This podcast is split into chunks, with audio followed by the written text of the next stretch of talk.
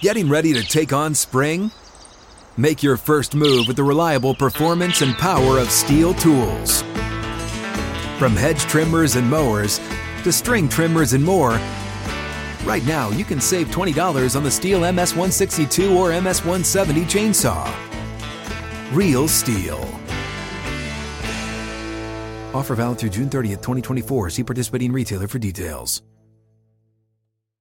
Outkick 360 rolls on across the Outkick network with head coach Rick Barnes, who joins us at our broadcast site here at 6th and Peabody with Yeehaw Beer and Ole Smoky Moonshine.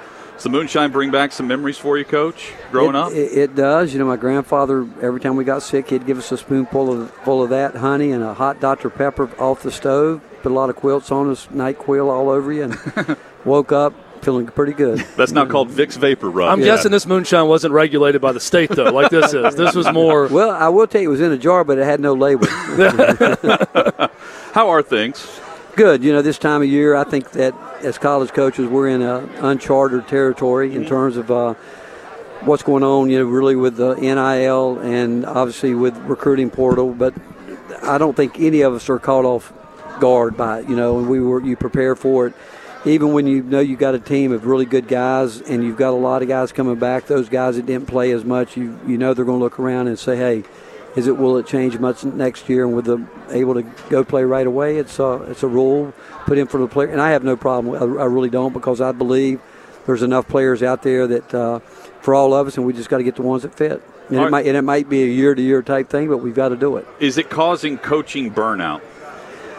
Well, if you read what you've read about Jay Wright, yeah, maybe so. Uh, but um, did that surprise you, the Jay Wright news?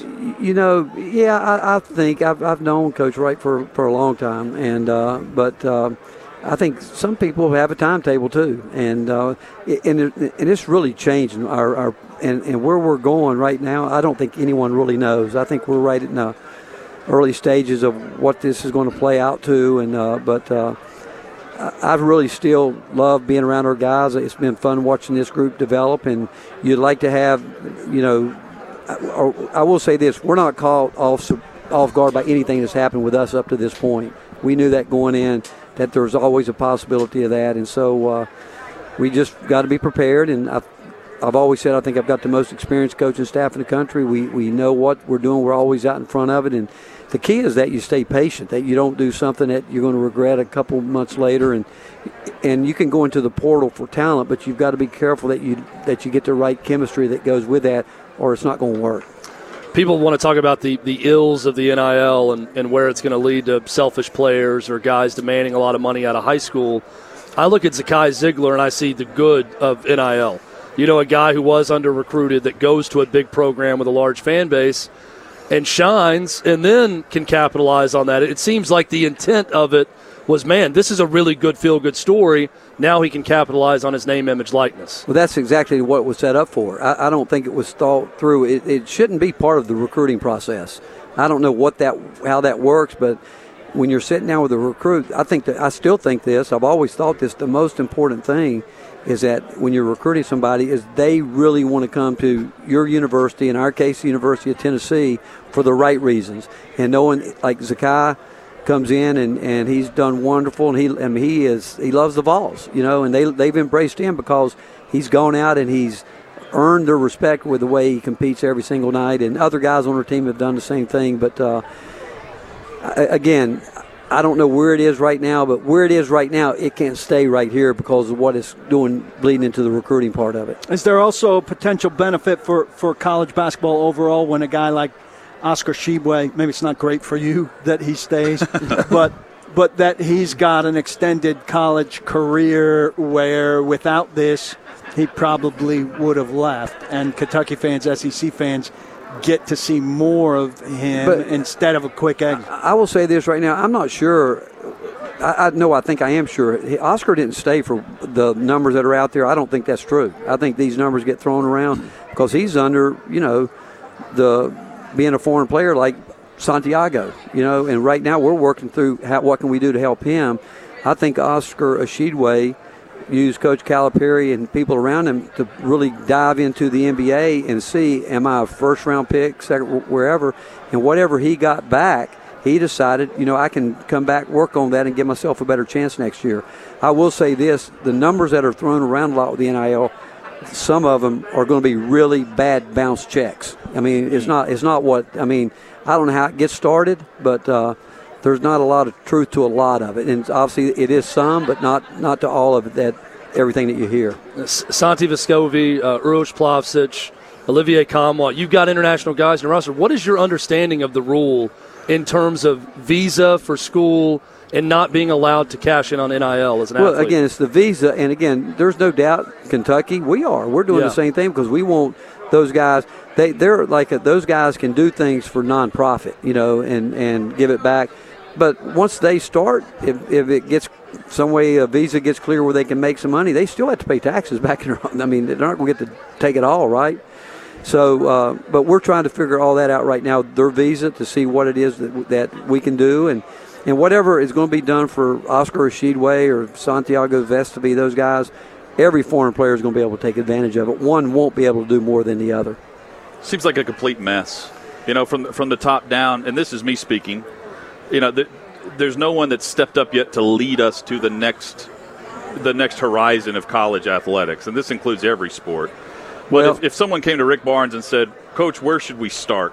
Like, how do how do you begin to build the the the the vision of what the the overall structure of NIL and the transfer portal looks like five years down the road from Well, the, we the NCAA made a mistake years ago. They should have got out in front of it. Like flying over today with, with Danny White, he was telling me that some legislation or proposal has been put together in California where whatever profit is created by a team, I think the players get up to 25% of it. And if we would have done that at the beginning, we wouldn't be here today. We wouldn't be talking about this. So the NCAA definitely drug their feet with this, thinking, or not thinking really, because there's going to have to be changes. We know that, and uh, how that happens. I mean, with new uh, leadership coming into the NCAA, something something will be done because it's got to get under control with some of the things. And like I said, there's a lot of numbers out there that aren't true, but there's a lot of them that are true. And what you don't want to do, and it has happened, where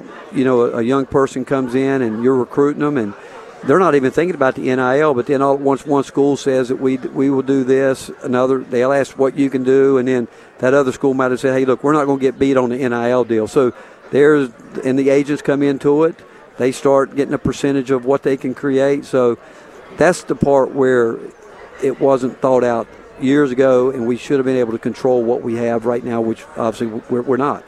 So Mark Emmert steps down, the NCAA. Greg Sankey, your commissioner, comes out and says, before we talk about his replacement, let's talk about what the job entails and what the NCAA should be doing. And let's talk to some high level coaches in high level sports to get to that point. There's this idea that maybe we have, you know, separate rules for different sports across the board and have a commissioner over that sport.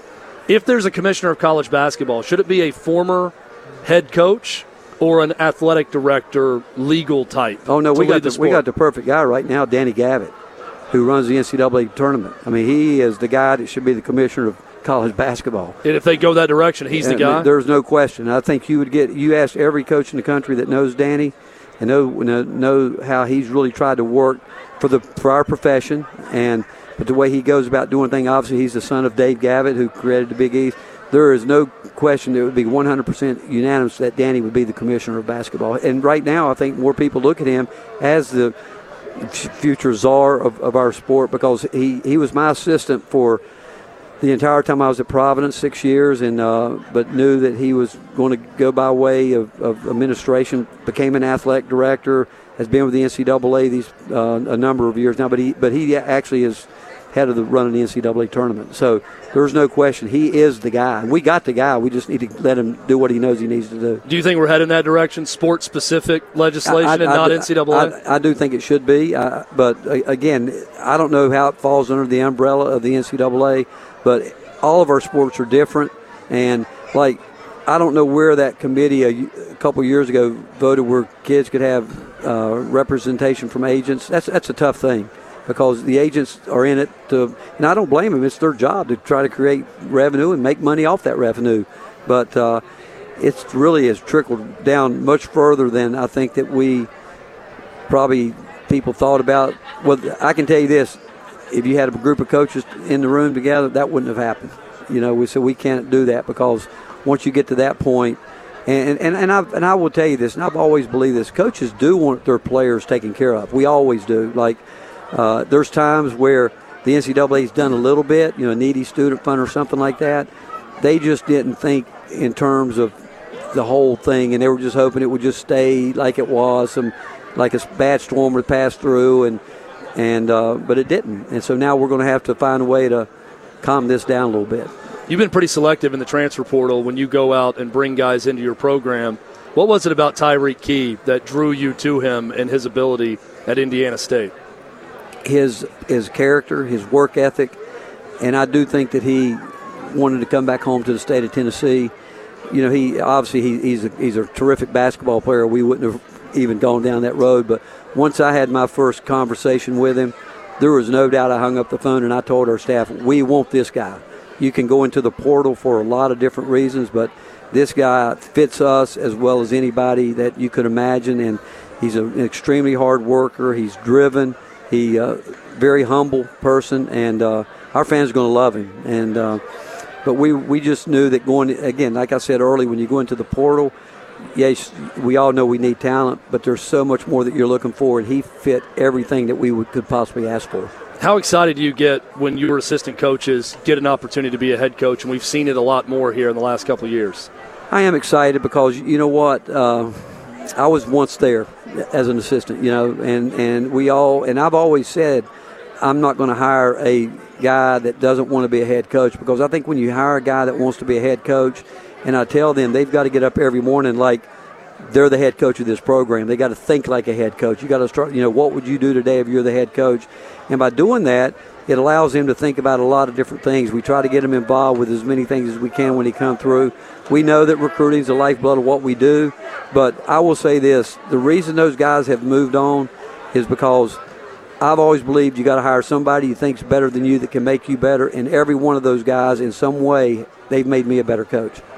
Rick Barnes, our guest here on Outkick 360. Uh, we've I brought this up. I had a much better setup for you four or five years ago when you were on the show, and this is an off-season topic, not an in-season topic. So I'll ask it again now because we don't know the audio that we that we previously uh, had you on with. Um, will you tell us your connection with Denzel Washington?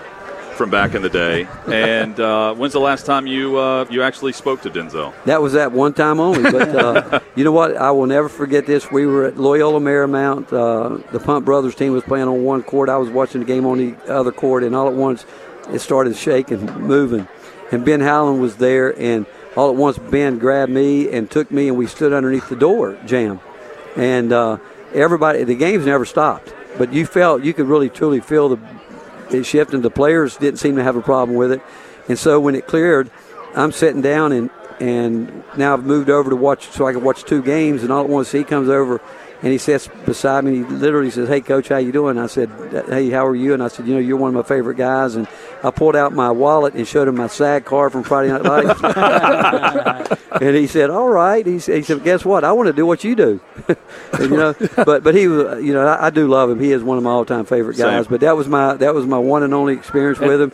And the funny part was when I got back to the hotel that night, I didn't realize how bad of of an earthquake it was, and until I saw the honestly the liquor stores where all the wine and bottles were falling off the thing, and you know, and the and games I, kept going, and the game, and it never, the games never stopped. Wow! And he said he wanted to be a coach. He said, "Yeah." He said, "I want to do what you do." You know? Wow. Yeah. So no, it's a case by case basis, but I'm wondering if you think the distance or the difference between coaching in college, coaching the NBA is maybe as extreme as it's ever been. There's speculation about Jay Wright maybe in a year surfacing there, but and how uh, it's, it's, to, it's it is totally different. It it is totally different. I, I, think that I think you look at a couple teams and, and up there. Uh, certainly, Billy Donovan I think has done a good job, and there's been a lot of guys that have made. I think Jay Wright could coach at any level. I do. Uh, obviously, but it, but it, he he knows. It's. I mean, he was a, an assistant coach on the Olympic team and been around a, that for a while, but. It's a it's a totally different game, totally different game, and you know what? And you're not um, I, th- I, still think you have to coach the X's and O's, and those guys are is highly competitive coaches. But a lot of that gets down to you got to manage different people. And uh, but the really good coaches, I think I love when you look at a, a franchise like uh, Miami. where you got a guy like Pat Riley that runs it. You know, Erik Spoelstra's been there forever. They know exactly what they're going for, what they want. Boston did that this year. They decided, hey, this is what we're going to do. This is how we're going to do it. You're gonna. It's like it's like at the college level. It, it all starts at the top. And right now at the University of Tennessee, we've got the best leadership in the country. NBA teams that are good year in and year out. They have great ownership, but great leadership at the top. It starts at the top, it, and it always will. Coach, final thing for you. It, not NIL or transfer portal, but just as important, were you on board with the growing movement across college basketball and the NBA to do away with the jacket and tie and just go with the pullover on the bench? I am, you know, uh, and, and I'm gonna tell you the best part, and people don't, is when you travel. Now you Yeah. uh, you don't have to worry You don't about have to pick out anything. Yeah, but you just get it and go. It's and, all uh, in, in a yeah. luggage bag. You don't Yeah. have to hang it up. I'm just glad that you know how baseball uh, coaches wear, you know, their uniform. I'm glad they don't make me wear a basketball uniform. You know? And I, I think Josh Heupel looked good on the sideline with shoulder pads. Yeah. You know, they wouldn't know if he what a quarterback now or or a lineman. Hey, those those shorts keep getting shorter and shorter, Yeah. like in your playing days. well, now, I, I had basketball. that, but I, but I don't want to show that much leg today. Oh, yeah. Uh, Coach, good to see you. Good to Thanks see so you much. Always Thanks fun for the you. time. Thank you so always, much. Always it. great Thank storytelling Okay, and thank you. perspective with Rick Barnes, head coach of the University of Tennessee.